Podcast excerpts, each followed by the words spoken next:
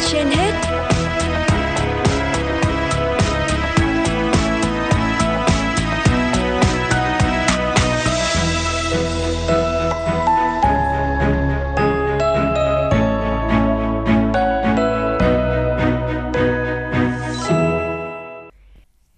Lê Thông và Thanh Hiền xin kính chào quý vị và các bạn đang theo dõi chương trình Sức khỏe trên hết của Đài Phát thanh và Truyền hình Hà Nội.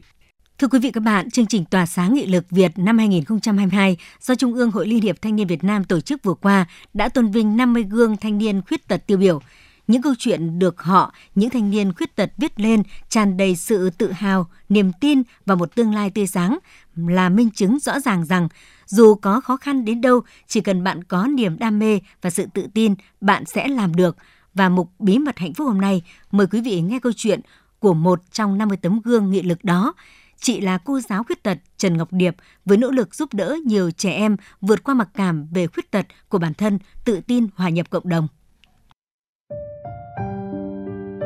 Những trẻ nhỏ đặc biệt ở trường nuôi dạy trẻ em khuyết tật đều được cô giáo Trần Ngọc Điệp dành tình yêu thương, chăm sóc như của người mẹ đối với các con. Không đơn thuần chỉ là dạy kiến thức, cô Điệp còn quan tâm nuôi dưỡng, tạo môi trường gần gũi, thân thiện, lành mạnh để các con được học tập vui chơi, cảm nhận được thế giới xung quanh, hòa nhập với cộng đồng. Mang trong mình cơ thể khiếm khuyết, chị Điệp thấu hiểu nỗi đau các con phải gánh chịu, nên dù có khó nhọc đến mấy, chị vẫn kiên trì nỗ lực dìu dắt với tâm niệm đủ yêu thương, đủ kiên nhẫn sẽ tạo ra được những hạt giống tốt lành. Người khuyết tật thì họ phải cố gắng gấp đôi, có thể là gấp ba thì các bé mới có thể thực hiện được.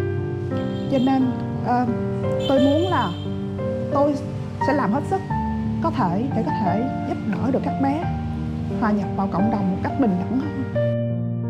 hơn 10 năm gắn bó với trẻ em khuyết tật bằng lòng yêu nghề mến trẻ. Trong ngôi nhà chung đầy ắp tình thương này, nhờ có những người mẹ như chị Điệp tận tâm bằng cả tình thương trách nhiệm, nhiều trẻ em đã vượt qua mặc cảm về khuyết tật của bản thân, tự tin hòa nhập cộng đồng. Với những cống hiến lặng thầm mà cao cả, chị Điệp cùng nhiều giáo viên ở trường học đặc biệt đã viết lên câu chuyện đẹp cho sự nghiệp chồng người.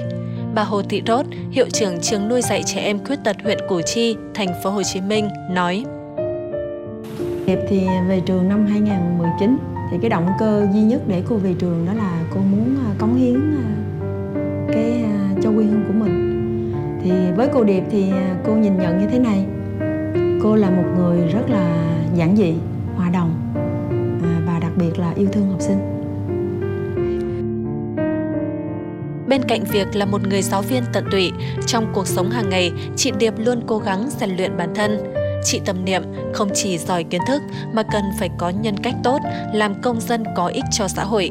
Chính tình yêu và hạnh phúc trong mái ấm nhỏ là sức mạnh, nguồn lực, điểm tựa giúp những người như chị phát huy nội lực, khẳng định giá trị bản thân. Anh Nguyễn Anh Tuấn, chồng chị Trần Ngọc Điệp bày tỏ. Để mà giúp cho vợ mình làm việc tốt hơn thì à, ngoài những công việc phụ giúp những việc gia đình thì tôi cũng luôn an ủi động viên nhau cùng tiến bộ bởi vì chúng tôi à, vô cái ngành giáo dục thì mình phải à, cống hiến làm sao để tạo ra nhiều cái trẻ em thế hệ trẻ có à, đủ tài đức để phục vụ cho xã hội Dạy trẻ khuyết tật là một công việc vô cùng khó khăn kể cả với những người bình thường. Thế nhưng 14 năm qua, với sự đồng cảm, thái độ sống tích cực, luôn tâm niệm, cô giáo như mẹ hiền, chị Điệp đã và đang từng ngày viết nên câu chuyện của cuộc đời mình như thế.